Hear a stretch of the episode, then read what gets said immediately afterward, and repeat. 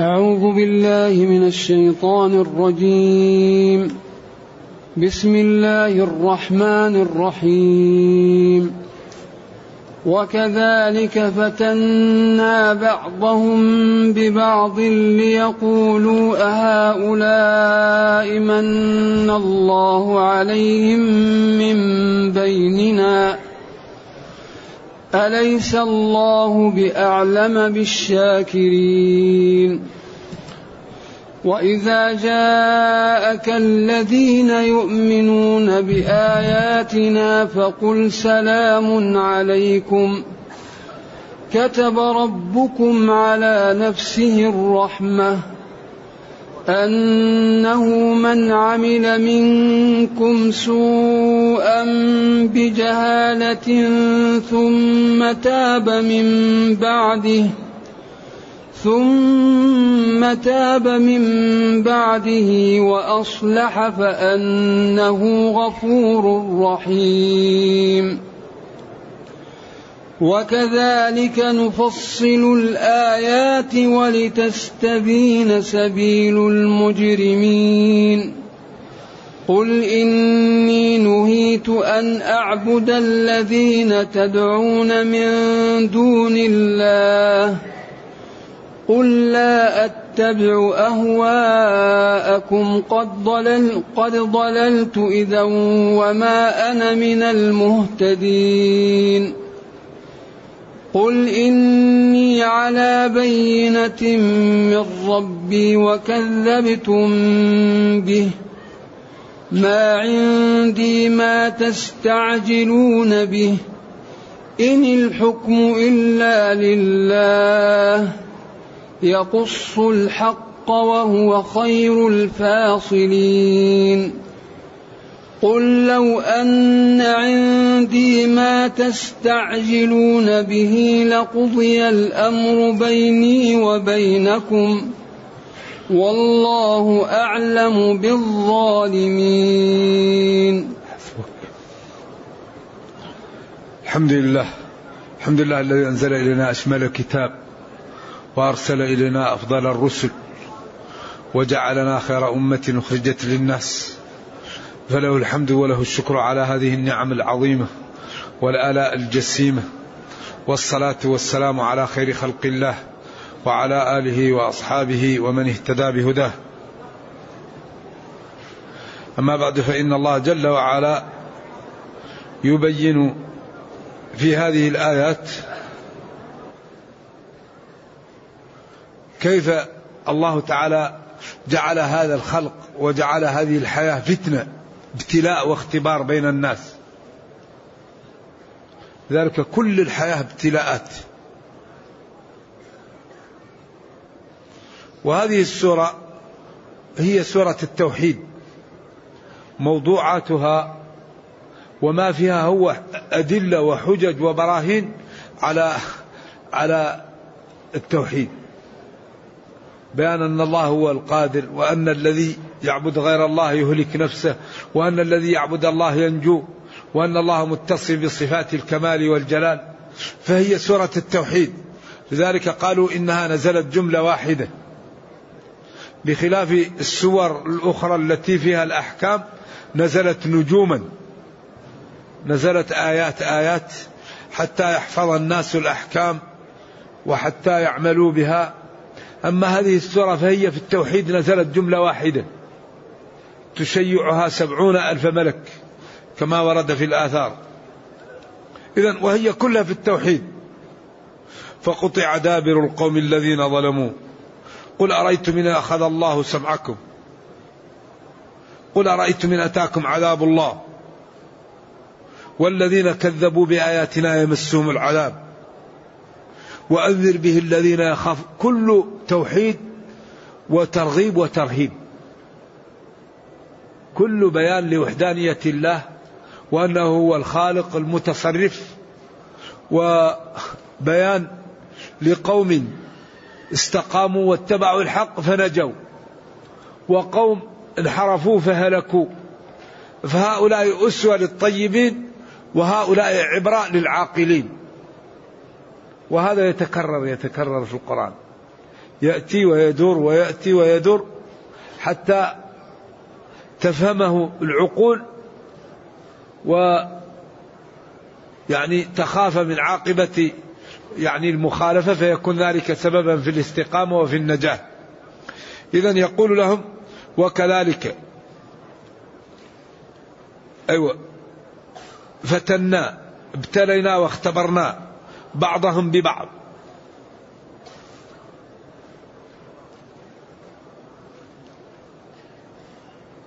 يعني هؤلاء الضعاف لا تطردهم. وإنما اصبر نفسك معهم.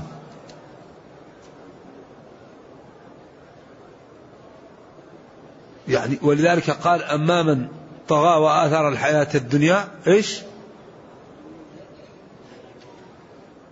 آه، أما من وأما من جاءك يسعى وهو يخشى فأنت عنه تلهى كلا. لا.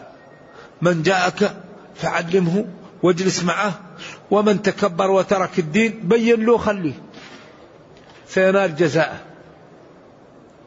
إذا هؤلاء الذين يسخرون من الضعاف قال مثل هذا الحاصل فتنا بعضهم ببعض وكذلك.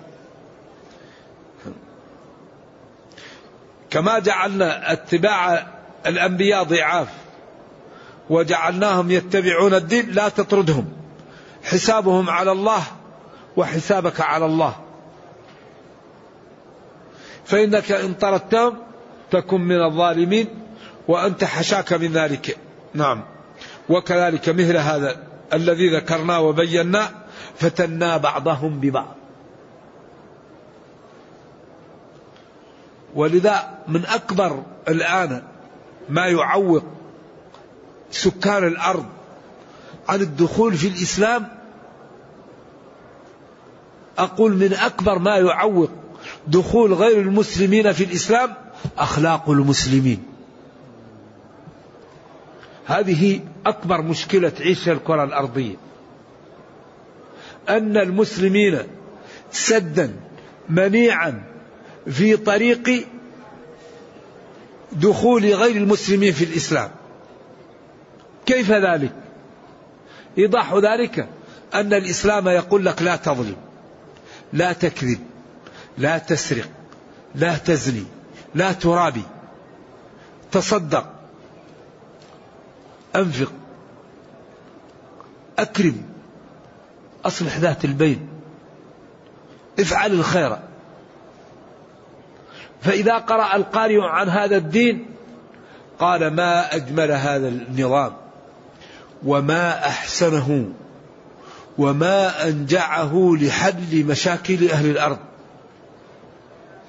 فإذا رأى أخلاق المسلمين فإذا هم المسلمون يتعاملون بماذا؟ بالربا.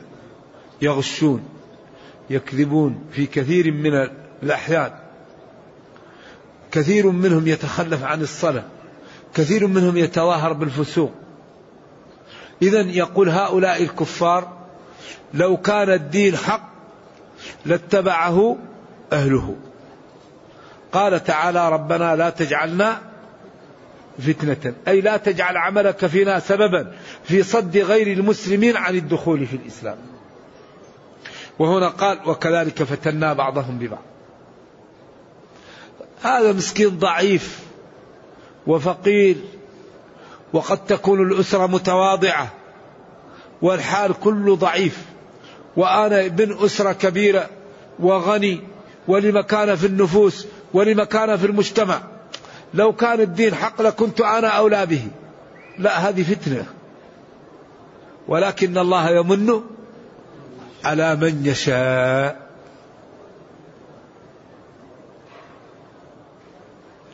ذلك هذه ابتلاءات.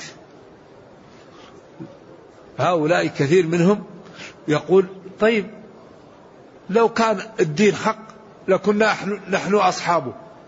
لأننا كنا نحن أصحابه لأننا نحن الناس نحن القوم. أما هذا بلال وعمار وخباب وخبيب هؤلاء ناس أما نحن القضية ما هي كذا قضية شيء الله الله هو اللي يعطي. لذلك قال وكذلك فتنا ابتلينا بعضهم ببعض ليقولوا هؤلاء الكفار أهؤلاء من الله عليهم من بيننا؟ هؤلاء الضعاف هم اللي اتبعوا الدين واختارهم الله علينا؟ فرد الله عليهم بإيجاز بقوله أليس الله بأعلم بالشاكرين؟ الله أعلم بمن يشكره الله أعلم بمن يقبل دينه الله أعلم بمن يكون يعني أهلا للتوفيق أو يوفقه الله. الشاكرين جمع شاكر والشاكر أصله في اللغة أن تعلف الدابة فتعطي من الثمن أكثر مما تأكل. يقال دابة شكور. والشكر هو مقابلة الإنعام بالإحسان وبالذكر.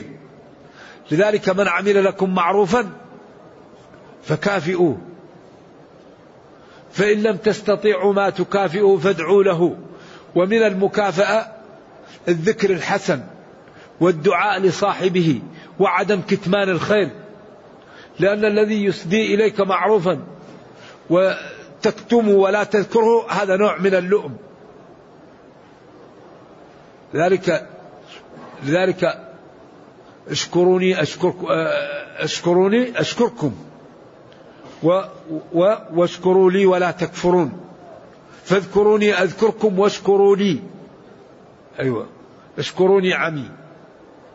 أو اشكروا لي لنعمي لأن شكره لغة لكن شكر له أفصح.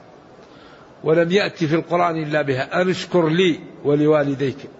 فشكر الله له. أيوة. فتعديتها باللام أقوى من تعديتها بنفسها.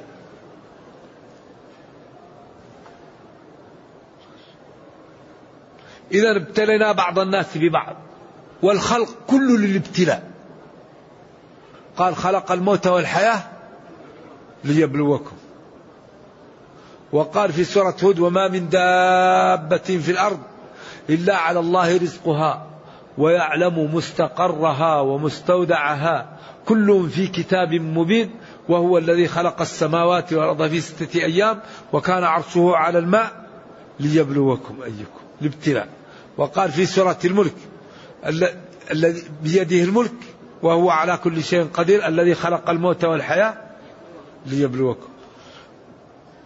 وقال في سورة هود أيضا في آخرها ولا يزالون مختلفين إلا من رحم ربك ولذلك خلقهم. خلقهم للرحمة وللاختلاف وهو الابتلاء. وقال هناك وما خلقت الجن والإنس إلا ليعبدوني.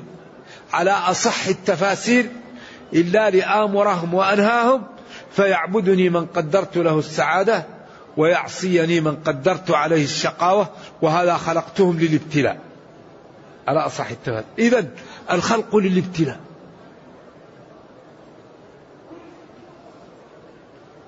إذا هذا فتنا بعضهم بعضا ابتليناهم به ليكون هؤلاء الضعاف واستقامتهم وعبادتهم سببا في نفرة هؤلاء الكفار عن الدخول في الإسلام. يكون هذا ابتلاء لهم. يكون فعل المسلمين مع دينهم ابتلاء للكفار يبتعدوا عن الدين بسببه. كل ابتلاءات ونبلوكم بالشر والخير فتنة. لكن الله تعالى كريم ويدبر الأمر. فبعض الخلق لا يصلح له إلا الغنى فالله يغنيه خوفا عليه. وبعض الخلق لا يصلح له إلا الفقر فالله يفقره خوفا عليه. وبعض الخلق لا يصلح له إلا الكفاف. إذا أصبح غني يبطر وإذا أصبح فقير مسكين يهلك فيعطيها الله إيش؟ الوسط الكفاف. ولذلك يدبر الأمر. الله يدبر لنا الأمر. لذلك أي شيء يعمله الرب للعبد يقول رضيت لأن الله كريم. فلذلك يدبر الأمر. فهذه الابتلاءات الحقيقة عجيبة وينبغي للعاقل أن يقوم بالأسباب ويسأل الله التوفيق. لأن ترك الأسباب هذا لا يجوز. وتواكل. ويسأل الله التثبيت. أي شيء تريده قم بالأسباب. واسأل الله. تريد تقى أعمل وقل اللهم ارزقني التقى. تريد علما أدرس وقل اللهم ارزقني العلم. فكل شيء تريد قم بالسبب واسأل الله. ادعوني استجب لكم. وأكثر ما ينال به الخير الاستقامة. لا يوجد شيء اكسب للإنسان مما يريد من الاستقامة. من استقام وصل. من استقام أعطاه الله ما يريد. من استقام حماه الله. من استقام جعل الله في أعماله النفع. والإنتاج. لكن الاستقامة لا تكون إلا بما لا بالمكابدة. لا يمكن الإنسان أن يستقيم ما كابد الطاعات.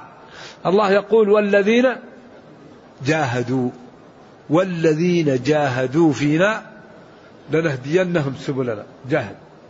جاهد البصر السمع اللسان القلب اليد الرجل البطن الفرد جاهد. حتى يستقيم ويكون عبد لله. عند ذلك يعني النفع محقق منك. كل من يخالطك يسري فيه الخير. إذا تشبع المسلم بالإيمان الله أكبر. تشبع بالإيمان من رأسه إلى أظافره. تشبع بالإيمان. كل من سلم عليه كل من خالطه سر فيه الإيمان. ونحن عندنا في المثل أن التصدير يشترط فيه ما لا الاكتفاء الذاتي البلد إذا كان محتاج لا يصدر. فأنت لا تصدر الإسلام والإيمان إلا إذا تشبعت بالإيمان. إذا تشبعت بالإيمان تبدأ تصدر.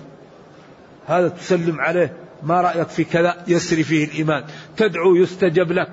كل حركاتك تكون ما لا فيها إنتاج. أما إذا كان الإنسان فقير من من من, من الإيمان تصدير يكون ضعيف وقليل. إذا فلنتشبع بالإيمان.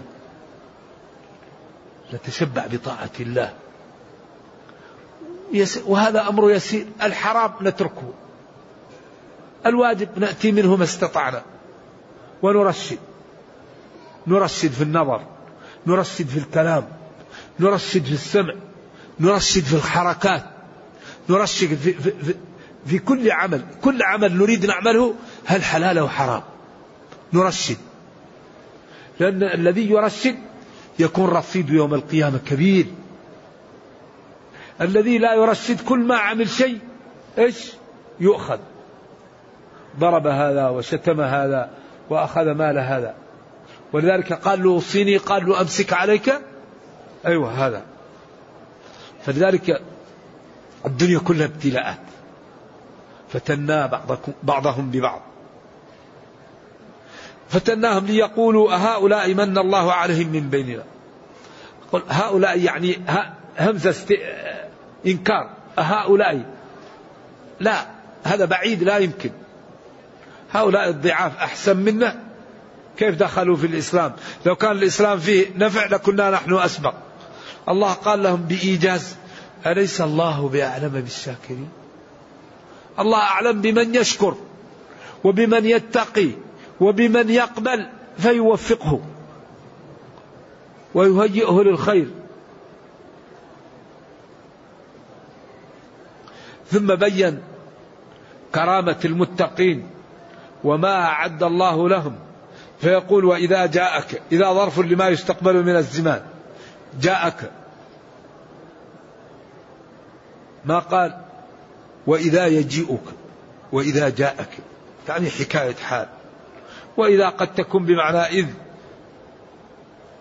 الذين يؤمنون بآياتنا. يعني هذا التعبير فيه نوع من الفخامة. الذين يؤمنون بآياتنا. لأن التعبير بالموصول يعطيك فسحة. أن تنوه. لأن فيه صيلة وفيه. وإذا جاءك الذين يؤمنون بآياتنا. الذين لهم احترام. الذين لهم مكانة. يؤمنون بآياتنا بحججنا وبراهيننا من نبينا وقرآننا الذي أنزلناه ومما افترضناه ومما نهينا عنه. يؤمنون بهذه الأمور؟ فقل لهم يا نبي سلام عليكم. أي سلام عليكم. وعبر بالاسم يعني تلزمكم السلامة والعافية وتسلمون من كل مكروه. وتسلمون من كل مخوف. كتب ربكم على نفسه الرحمة. الحمد لله. الحمد لله. إن رحمتي سبقت غضبي. كتب كتابا عنده فوق الله المحفوظ. إن رحمتي سبقت غضبي. إذا الرحمة لمن؟ أنه أو إنه كل من عمل منكم سوءا بجهالة وهذا وصف كاشف لأن السوء لا يعمل إلا بجهالة. أيوه. ما يمكن واحد يعمل السوء ما هو بجهالة. لأن الذي لا يجهل لا يعمل السوء. ثم تاب. من بعدها أي من بعد تعاطي الإثم ووضح توبته بالإصلاح. فأنه أي الله أو فإنه غفور رحيم. فالله تعالى يغفر له ويرحمه. إذا هذا فتح باب جديد وطريق للذين وقعوا في المهلكة وأخطأوا وورطوا أنفسهم أن ينقذوا أنفسهم قبل أن يفوت الأذى. كتب ربكم سلام عليكم. كتب ربكم على نفسه الرحمة. أنه من عمل منكم سوءا بجهالة أنتم أو غيركم. ثم تاب من بعد تعاطيه وأصلح فإنه غفور رحيم. إذا هذا مدح للمؤمنين وفتح باب للمنحرفين للتوبة إن أرادوا أن يكونوا مثل هؤلاء الممدوحين في إقلاعهم عن هذه المعاصي وهذه الذنوب الكبيرة التي إن لم يتركوها جعلتهم في ورطة. ما أجمل هذا الكلام وما أحسنه وما أنجعه لحل مشاكل أهل الأرض. إذا نحن عملنا به والله كلام عجيب سبحان الله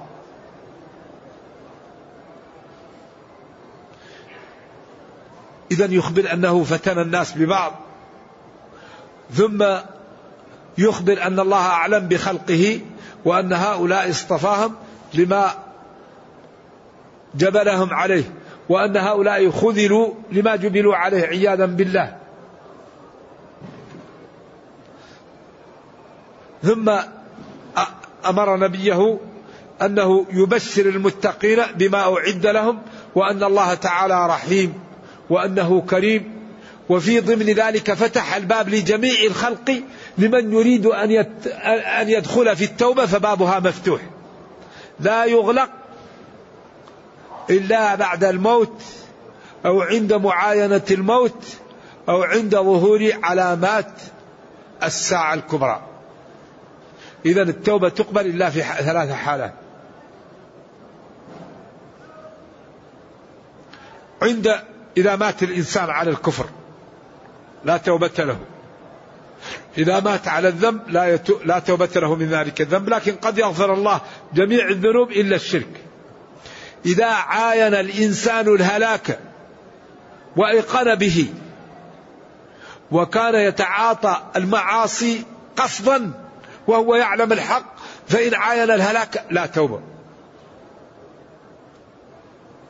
وإذا طلعت الشمس من مغربها لا تقبل التوبة. وهذا منصوص. إنما التوبة على الله للذين يعملون السوء بجهالة ثم يتوبون من قريب. قبل الغرغرة قبل الموت. فأولئك يتوب الله عليهم وكان الله عليما حكيما. وليست التوبة للذين يعملون السيئات حتى إذا حضر أحدهم الموت قال إني تبت الآن. لا كيف؟ ولذلك فرعون ظهر أنه كان يلعب. استخف قومه فأطاعوه. يلعب. ولذلك لما جاءت نقطة الصفر ورأى الجد قال آمنت. لكن متى قالها؟ أدركه الغرق خلاص. قال له ربه آلآن وقد عصيت قبل وكنت من المفسدين. لا فاليوم ننجيك ببدنك نجعلك على نجوى على مرتفع لتكون لمن خلفك آية وعلامة. وقال يوم يأتي بعض آيات ربك لا ينفع نفسا إيمانها لم تكن آمنت من قبل. وكسبت في إيمانها إذا الحمد لله لا لا لم نمت الآن ولسنا في الغرغرة ولم تطلع الشمس من مغربها. إذا نتوب إلى الله ونفتح صفحة جديدة. نتوب إلى الله من المعاصي. ومن تاب إيش؟ تاب الله عليه. حتى الذي يفعل يعني إجرامات كبيرة ويضلل الناس ويبدع الناس وتاب خلاص. ما عليه شيء. من تاب بعد أن تعاطى السبب فقد أتى بما عليه وجب. قال العلماء واحد كان بدعي وضلل مئات الناس وتاب هذا اللي يملك. من تاب بعد أن تعاطى سبب يعني الضرب أو الإضلال أو أي شيء فقد أتى بما عليه وجب. فالتوبة تجب ما قبلها. والتوبة لها ثلاثة شروط. اثنان لازمان والثالث إن فعلته فهو أكمل للتوبة وإن لم تفعله لا يكلف الله نفسا إلا وسعها. أما الاثنان اللازمان الإقلاع والنية أن لا يعود. الإقلاع المباشر وأن تنوي أن لا تعود للذنب. أما الندم فليس بيدك. فإن جاء فهو مكمل للتوبة وإن لم يأتي لا يكلف الله نفسا إلا وسعها. لأن بعض الناس يعمل ذنوب ما يمكن ي... ي... إيش؟ يندم عليها لأنه يحبها. لكن يملك يقلع وينوي أن لا يعود. أما الندم فهو انفعال. لا يملكه الإنسان. والله لا يكلف نفسا إلا وسعها.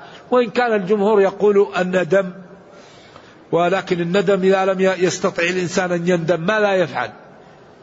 ما, ما بيد الندم. المحبة والندم والكراهية هذه أمور انفعال لا يملكها الإنسان. وكذلك الإيمان الإيمان أمر قلبي. لذلك الله يقول لا إكراه في الدين. ف فأنه غفور لذنوبكم رحيم بكم. وكذلك ومثل هذا البيان نفصل الآيات نوضحها. ولتستبين تستبين تستبين سبيل المجرمين. نفصل نوضح. وليظهر طريق الكفر. وليظهر طريق الحق. كما قال لم نجعل له عينين. ولسانا وهديناه. واضح. هذه طريق الجنة. هذه طريق جهنم. هذه طريق العز. هذه طريق الكرامة. هذه طريق الرفعة هذه طريق الضلال هذه طريق النار هذه طريق جهنم. كله واضح. والإنسان الله أعطاه البصر وأعطاه العقل يختار لنفسه.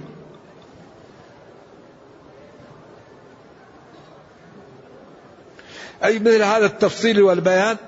نوضح الآيات ونبينها ولتستبين ولتتضح طريق المجرمين. يقول الإنسان إذا رأى كلام أو أرى يقول هذا لا هذا منافق هذا إنسان مشبوه هذا إنسان مفتون. لذلك سبيل المجرم واضح وسبيل المتقي واضح. ومهما تكن عند امرئ من خليقة كل إناء بالذي فيه ينضح. قال له تكلم لأراك. تكلم لأراك. المرء بأصغريه. لسان الفتاة نصف وفؤاده. لذلك يعني فصلنا وبينا هذا ولتتضح وتتبين طريق المجرمين فيبتعد عنها ويفهم من من يسلكها من الناس فيتجنب وينصح له ويعلم. نعم. ثم قال قل إني نهيت. كأنهم قالوا له نتقارب. نعبد ربك وتعبد ربنا أو تترك آلهتنا ونترك آلهتك. قال قل إني قل لهم يا نبي إني النبي صلى الله عليه وسلم نهيت من ربي نهيت. أنا أعبد الذين تدعون من دون الله. أنا ربي نهاني أن نعبد الأصنام نهاني أن نطيعها. ولا أنا عابد ما عبدتم. لا.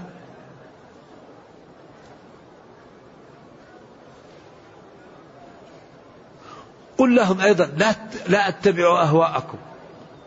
ما تريدون من التقارب أنا لا أستطيع ولا أتبع أهواءكم في ذلك.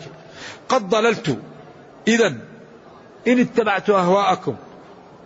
وما أنا من المهتدين إن فعلت ذلك. هذا تأكيد.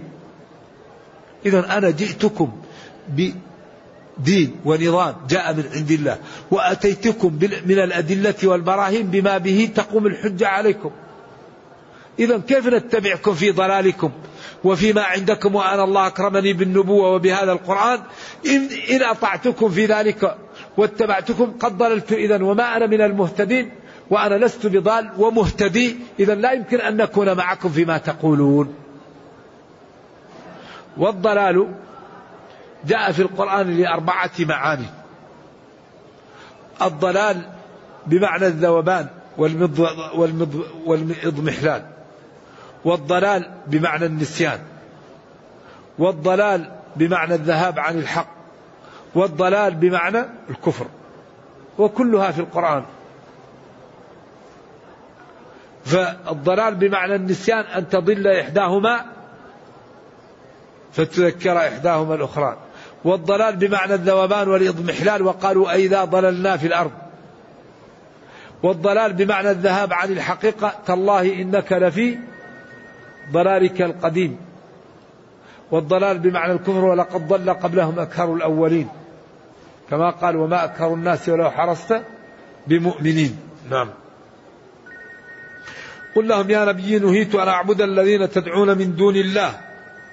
قل لهم لا أتبع أهواءكم قد ضللت إذا إن فعلت ذلك وما أنا قل إني على بينة من ربي على وضوح وسطوع ويقين من ربي مما عندي من ربي.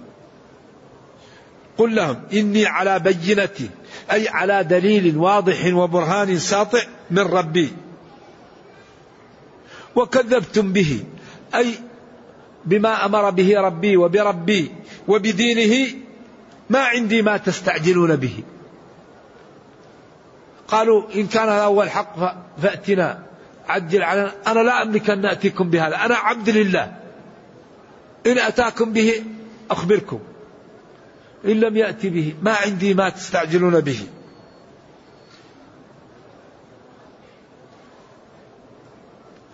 وهذا غاية البيان.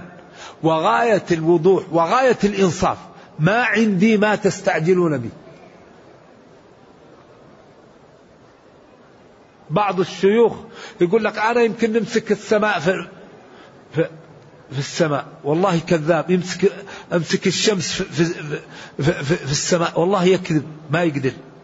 أنا يمكن أفعل لكم ما تمكن تفعل. ما كان أفضل البشر يقول ما عندي ما تستعجلون به. يقول أنا الآن يمكن نسوي لكم ونسوي لكم يخوف الناس. كذاب ما يقدر يعمل شيء.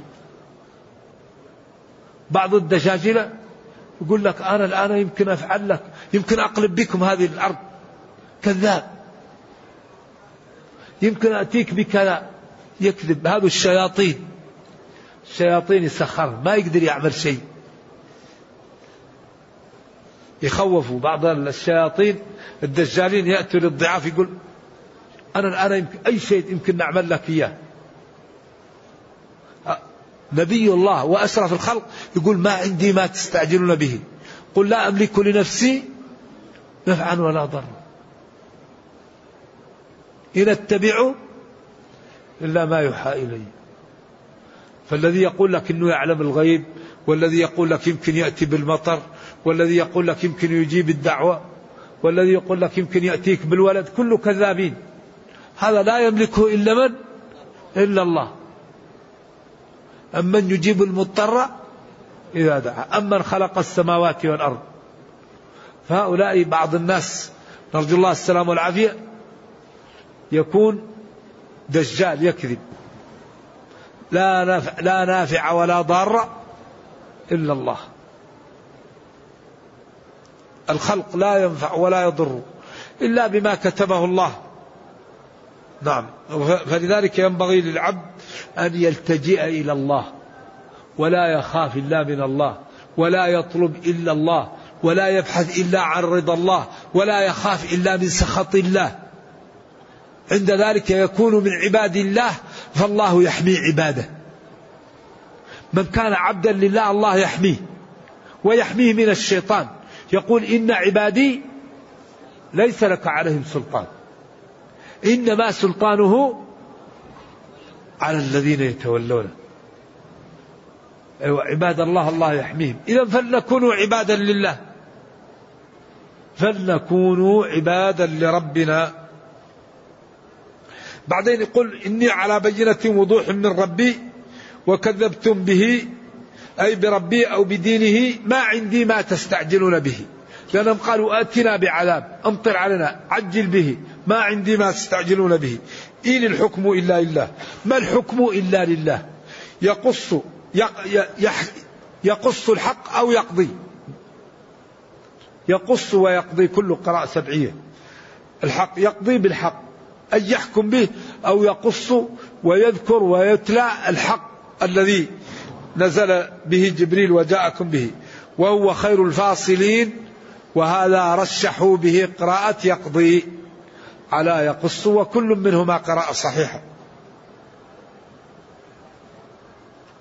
إذا هنا يقول لهم إني على وضوح من أمري وعلى بينة مما أدعوكم إليه وما عندي ما تطلبون مني وإنما هو هذا عند الله. إن شاء نزله عليكم وأخبركم بالحكم وإن شاء حكم عليكم بما أراد. على أن يقص ينزل عليكم ما يبين ما تريدون أو يقضي يحكم عليكم بما تريدون. وهو جل وعلا خير الفاصلين أي الحاكمين في الأمور.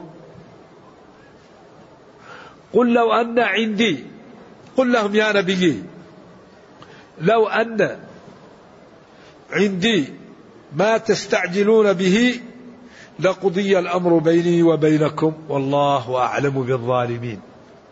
لو حرف امتناع لامتناع. امتنع قضاء الأمر عليهم لعدم عنديته عنده. لو أن عندي ما تستعجلون به وأملكه لأهلكتكم على طول. لكن لا أملك هذا. لأنكم طلبتموه مني وألحيتم علي ولكن لا أملكه. لو أن عندي أملكه. ما تستعجلون به من وقوع العذاب عليكم أو من إتيانكم بالآية الملجئة؟ لفعلت. ولكن هذا لا أملكه. لقضي الأمر بيني وبينكم. والله أعلم بالظالمين. هذا فيه تهديد وتخويف لهؤلاء وفيه أيضا إيماء على أنهم من الظلمة. والحقيقة أن هذه الآيات توضح الطريق التي ينجو بها من أراد النجاة وتوضح طريق الهلكة لمن أراد أن يعرفها ليتجنبها. نرجو الله جل وعلا أن يرينا الحق حقا ويرزقنا اتباعه وأن يرينا الباطل باطلا ويرزقنا اجتنابه وأن لا يجعل الأمر ملتبسا علينا فنضل. اللهم إنا نسألك صلاح الدنيا وصلاح الأخرى. اللهم ربنا آتنا في الدنيا حسنة وفي الآخرة حسنة وقنا عذاب النار. اللهم أصلح لنا ديننا الذي هو عصمة أمرنا وأصلح لنا دنيانا التي فيها معاشنا وأصلح لنا آخرتنا التي إليها معادنا واجعل الحياة زيادة لنا في كل خير والموت راحة لنا من كل شر. اللهم إنا نسألك أن تحفظ هذه البلاد المملكة العربية السعودية. اللهم احفظها للإسلام والمسلمين. واحفظ حكامها ومحكومها. اللهم احفظ بلاد الإسلام جميعا ووحد صفوفها وقوي شوكتها ورد عنها كيد أعدائها. اللهم ارحم ضعفنا وتجاوز عن سيئاتنا وارحمنا ووالدنا وذرياتنا ومشايخنا ومن أوصانا بالدعاء. سبحان ربك رب العزة عما يصفون وسلام على المرسلين والحمد لله رب العالمين.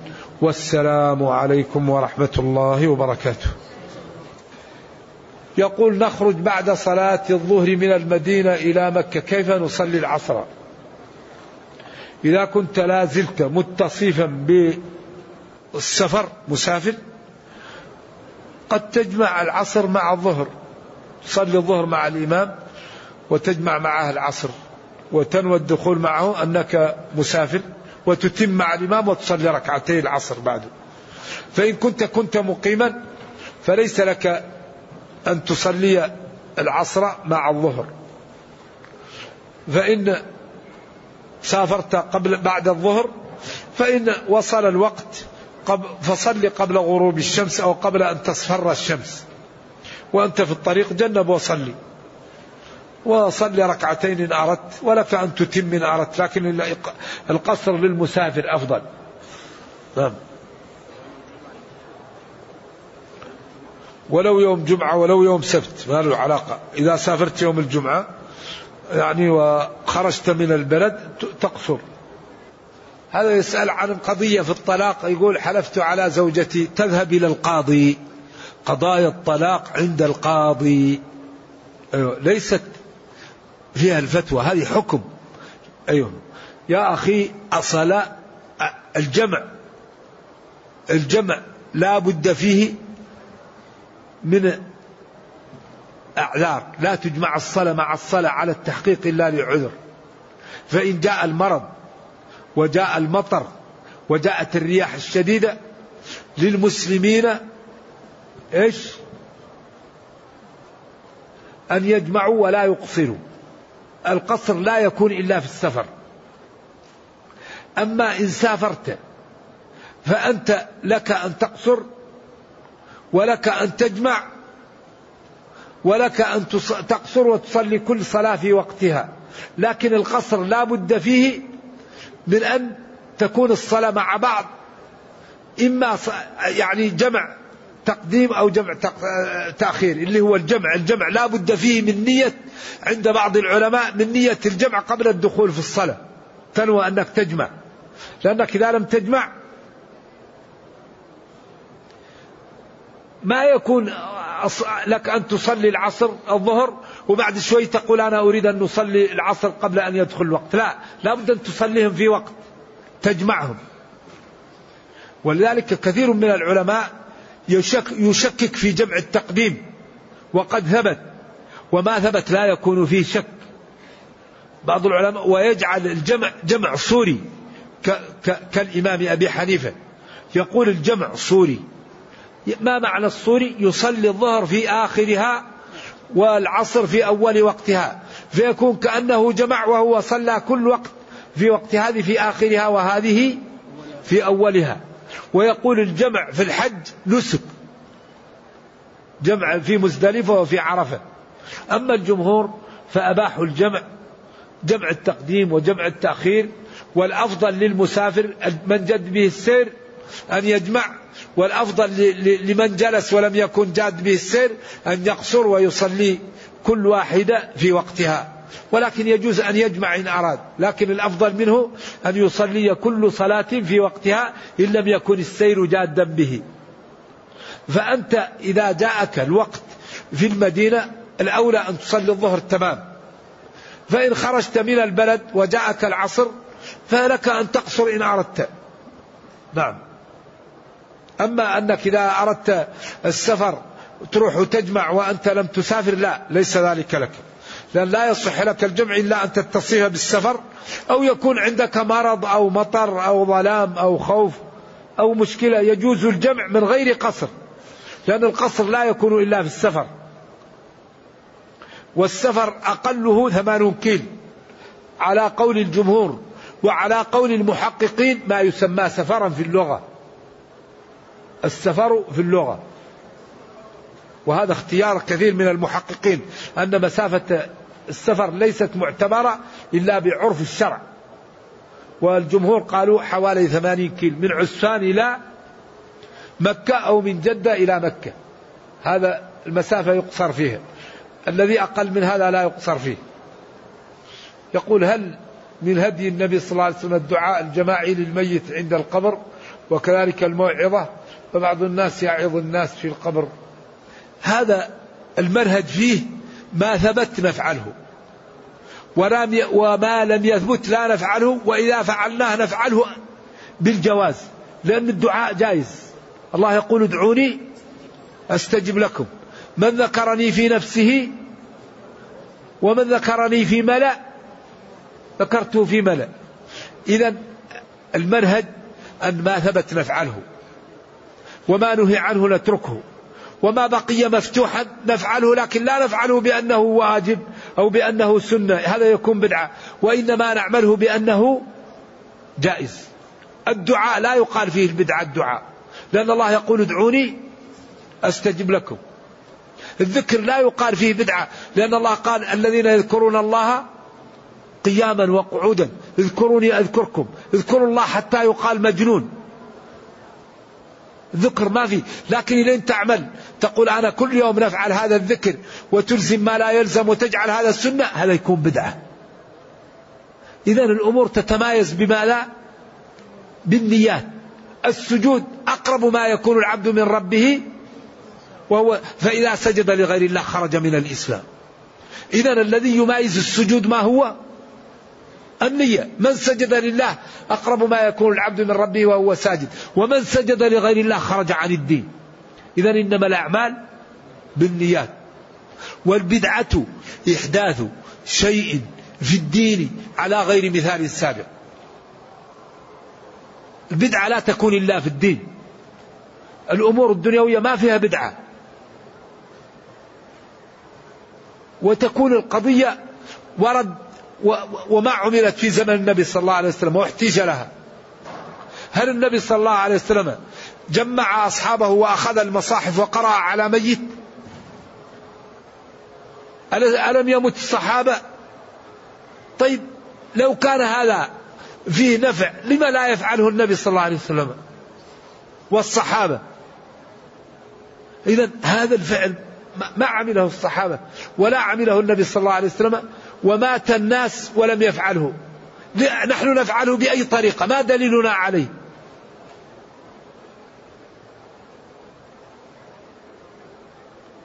يعني هل جمع الناس ليوم ميلاده صلوات الله وسلامه عليه وقال هذا يوم ميلادي اعملوا فيه واعملوا فيه؟ هل قال لهم ينبغي أن يعمل هذا؟ قال عندنا ثلاثة أعياد يوم الجمعة ويوم عيد الفطر ويوم هذه الثلاثة الأعياد ولم يعلم المسلمون الاحتفالات إلا في القرن السادس كما يقول ابن خليكان يقول لما جاور المسلمون ابن سكسي هذا كان في جهة العراق وجد النصارى يحتفلون بمولد عيسى قال نحن أحق بالاحتفال. وعملت الموالد في القرن السادس. طيب القرن الأول والثاني والثالث والرابع. لذلك الدين بالاتباع. الشريعة ما جاء من عند الله. وإلا إذا كان كذا نقول أنا نشيط ربي أوجب علي في الفجر ركعتين. وأنا نشيط نصلي الفجر أربع ركعات. ثنتين لله وثنتين يعني نافلة ونجعلها معها. ما رأيكم؟ أليست الصلاة طيبة؟ طيب لكن هذا ما كل نحن الآن متفقين على أن يفعل هذا يبطل الصلاة. لأن الدين من الله. لو كان الدين بالرأي لكان أسفل الخف. ذلك نحن ننضوي تحت الدين. نفعل شيء دليلنا كذا. والمنامات والإلهامات والاستحسانات ليست من الدين.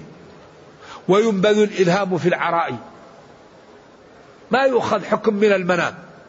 ما يؤخذ حكم من الإلهام. الحكم قال الله قال رسوله. الإجماع القياس الصحيح. هذه الأربعة تؤخذ منها الأحكام. في هناك أدلة مختلف فيها يعني لكن هي ترجع إلى هذا. فنحن أهم شيء نجعل المنهج, نجعل المنهج سليما. أما الخطأ لا يسلم أحد من الخطأ. كلكم خطاؤون. لكن المهم يكون المنهج إيش؟ سليم. أما عند التطبيق ما في أحد يسلم من الخطأ. إذا نسلم المنهج. وأنا إذا قلت لك وإذا قال لك غيري قل له أعطيني دليلك ما عندك دليل لا تلزمني. فإن تنازعتم في شيء فردوه إلى الله والرسول. إن كنتم تؤمنون. تركت فيكم ما إن تمسكتم به لن تضلوا بعدي. إيش؟ كتاب الله وسنتي. ما قال المنامات ولا الاستحسانات ولا الإلهامات. لا الدين ما جاء من عند الله. إذا كثير من المسلمين يستحسن ويقول لك كيف هذا؟ طيب يا أخي هل هذا فعله النبي صلى الله عليه وسلم؟ هل فعلته الصحابة؟ ولذلك مالك ماذا قال لن يصلح هذه الأمة آخر هذه الأمة. لا بما صلح به أولها. عمر له كلمة عجيبة.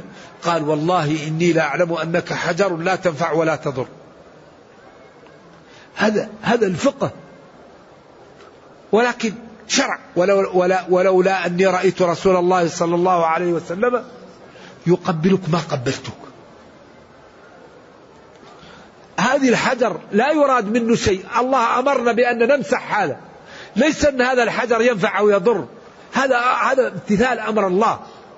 نحن نقف هنا نسأل الله لأن الله قال هذا محل استجابة دعوة ليس المقصود ليس المقصود هنا ماذا؟ أن, أن الحجر ينفعك أو يضرك أو أن هذا المحل ينفع أو يضر ماذا؟ الله. ولذلك نحن الله أمرنا نأتي بهذا المحل. الواحد يأتي ويأخذ حصى ويرمي محل. هذه الطاعة. هذا هذا امتثال أمر الله. هذا الواحد يمشي يجري بين معلمين. ولذلك الذي لا يفهم يقول هؤلاء المسلمون مجانون. كيف يجري هنا وكيف يطوف؟ وبعدين يقول نحن نعمل هذا امتثالا لأمر الله. أما هذا يعملوه يقول لك نحن نعمل ما دليلهم على الطواف على القبور؟ الله قال وليطوفوا بالبيت العتيق. وقال فإذا أفضتم من عرفات فاذكروا الله عند المشعر الحرام. وقال هذا مقام الذي نزلت عليه سورة البقرة. ورمى بسبع حصايات يوم العيد وجعل مكة عن يساره ومنا عن يمينه ورماها من جهة الواد وبحصاه ويرمي حتى تنزل في الحوض. هذا شريعة من الله. أما الذي يطوف بالقبور ما دليله الذي يدعو غير الله ما دليله الذي يجعل الموالد ما دليله هل كتاب أو سنة؟ إذا الدين ما جاء من عند الله والقضية ما هو نحن وأنتم. قضية قضية دين. بعضهم يقول لك هم ونحن وفعلوا. ما في المسلمون إخوة إنما المؤمنون إخوة. فينبغي أن نتعاون وتعاونوا عليه على البر والتقوى. إذا نحن في حاجة ماسة إلى ندوات ولقاءات ومحاضرات وما نختلف فيه نضعه على المحك. من عنده الحق يتبع ومن عنده الخطأ يتركه. هذا الذي ينبغي أن نعمل مناهج لهذا الأمر. تكون لنا دائما ندوات. في المواضيع التي هي تسبب النفرة بين المسلمين أو الخلاف وعلى المحك الميدان. سيظهر الحق فينبغي أن نتبعه وسيظهر الخطأ فينبغي أن نتجنبه ونتنازل عنه. بهذا ترتقي الأمة وتكون في المكان اللائق بها.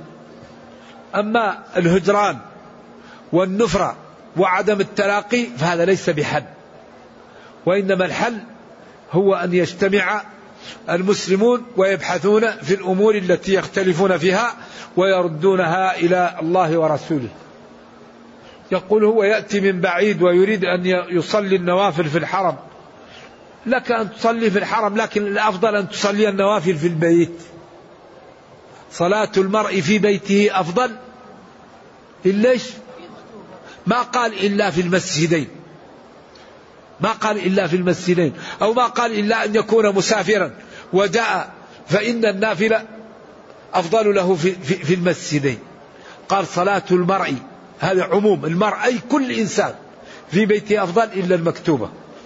إذا هو لو يصلي في المسجد طيب ولو صلى في البيت فهي أفضل. يقول ورد أن سورة المائدة نزلت دفعة واحدة. هذا لا أعلمه في سورة المائدة وإنما أعلمه في سورة الأنعام.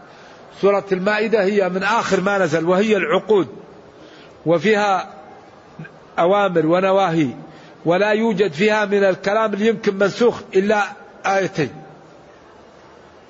توجد فيها آيتان قيل فيهما بالنسخ وباقيها كله محكم أو فيها تخصيص. نعم. هذا الذي أعرف الله أعلم. ما معنى قوله لا يصلين أحدكم في الثوب الواحد ليس على عاتقه من الشيء؟ لأنه إذا صلى قد ينكشف. أيوة. وخذوا زينتكم. فينبغي للمسلم إذا أراد أن يصلي أن يجعل على عاتقه شيء من ثوبه حتى إذا سجد لأن ذلك ما ظن ليتعرى أو ليبقى جزء, جزء من جسمه مكشوفا. اللهم اشف ولده المريض. أمنوا. اللهم اشف ولده المريض. اللهم اشفيه. يقول يقول صاحب البدعة إذا تاب وقد أضلل كثيرا من الناس بدعته أليس عليه أن يبين لمن أغواهم الصحيح كما قال تعالى إلا الذين تابوا وأصلحوا؟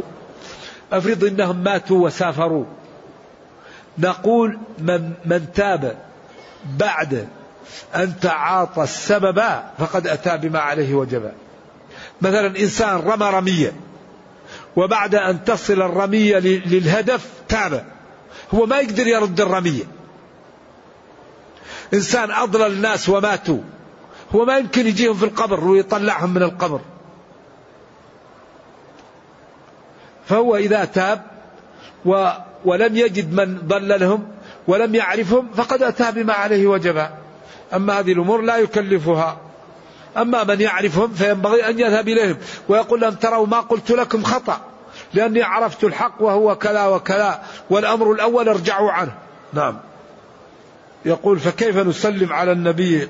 أقول الله السلام المشهور إيش الآية؟ اللهم صل على محمد النبي الأمي. صليت على إبراهيم وعلى آل وسلم إيش الآية اللي فيها إيش؟ أيوة. صلوا عليه وسلموا تسليما. الصلاة والتسليم مع بعض. نعم. أمر سهل. الصلاة الإبراهيمية وفيها نعم السلام عليك. كان عمر وأنس بن عمر وأنس يذهبان ويقول السلام عليك يا رسول الله. السلام عليك يا أبا بكر. السلام عليك يا أبتي. وينصرف. أيوه. يسلم عليهم وينصرف. أيوه. لا أعرف في دعاء. قل السلام عليك يا أبا بكر. السلام عليك يا رسول الله. السلام عليك يا أبا بكر. السلام عليك يا أبتي.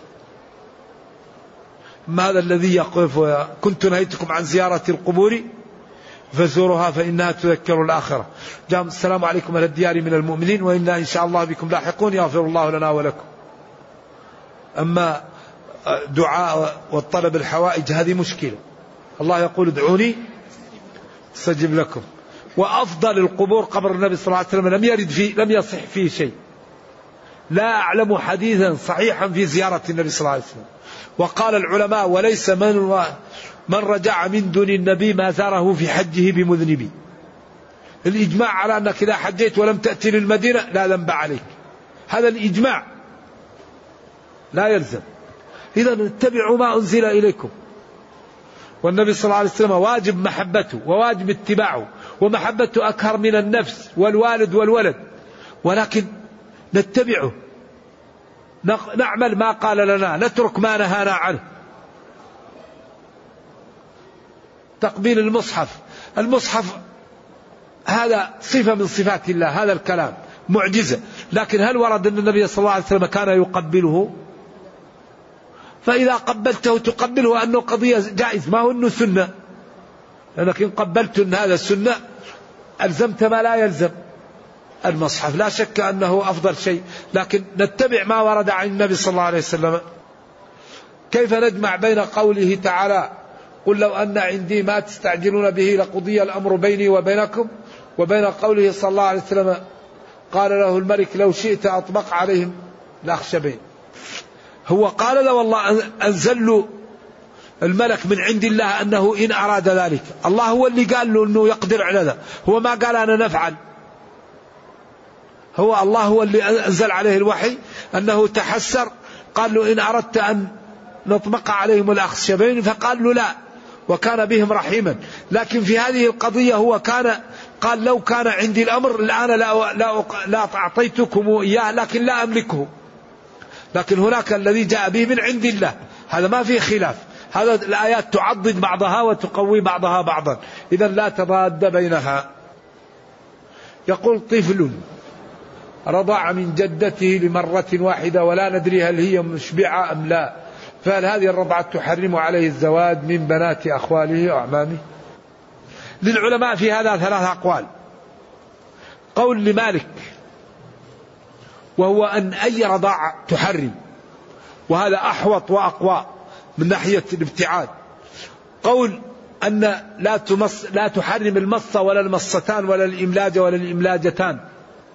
القول الثالث وهو أسعد بالدليل خمس رضعات معلومات يحرم كان فيما أنزل على محمد صلى الله عليه وسلم عشر رضعات معلومات يحرم ثم نسخنا بخمس فتوفي رسول الله صلى الله عليه وسلم وهن مما يتلى من القرآن وكما ورد عن عائشة. فهذا الذي عليه الجمهور وأن خمس رضعات هي التي تحرم وهل الرضع إذا مسك الثدي ورضع ورضع حتى يفكه ويمسكه حتى يفكه أو يرضعه في هذا المجلس ثم في مجلس آخر ثم في مجلس آخر. وقد تكلم الإمام محمد بن علي الشوكاني رحمة الله عليه في كتابه القيم ليل الأوطار عن هذه المسألة كلام جيد يمكن أن يرجع إليها. كذلك المطولات بن قدامة و النووي في المجموع. والأولى أن أي رضاعة يبتعد عنها. لأن الله قال وأخواتكم من الرضاعة فأجمل إذا أي رضاعة الأولى أنه الأحوط أنه يبتعد والله أعلم. نكتفي بهذا. إن شاء الله نجيب على السؤال هذا فيما بعد.